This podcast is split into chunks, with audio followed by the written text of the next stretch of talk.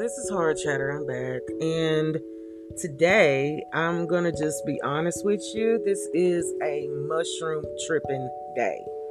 Okay? Doesn't matter where I found these nice truffles of eye opening ability. It is the fact that I have them and like they're gone. Like they, yeah.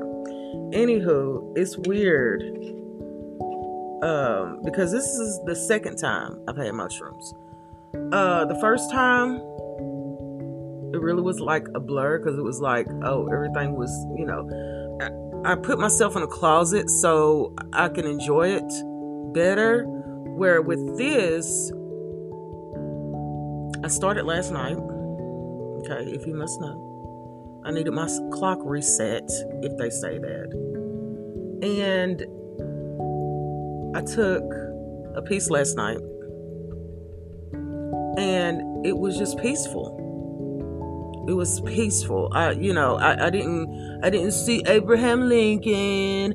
I didn't see, you know, I didn't see none of that. I, it was just peaceful, you know. But here's what I noticed. I looked up into the sky and the moon was full. But y'all, I am 43 years old, right? And it was the most beautiful brightness I've ever seen in my life. And, and this sweeping thing came over me just saying, This is the message I got, and this is the message I still get now. You're good enough. Where mushrooms are supposed to, I think, tell you you're nothing in the universe of mass. In this this this huge spectrum universe, you're nothing. It's totally not it with me.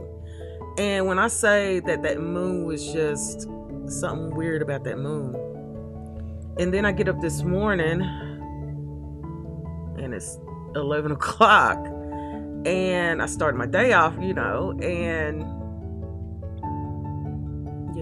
it's going good. It's going good. Um, but just so here's some tidbits. You don't want to do this with other people. Okay? Um, this is not this is not something that you do with your friends, okay? This is something you, this is personal. It really is. It's personal. It's something between you and whoever you believe God is. Like it's that personal. Um, and I want to say, I believe it might hold the molecule to unlocking mental depression and PTSD. Because y'all, I, I feel good. I feel really good. Like when I say good, I mean I haven't felt this good in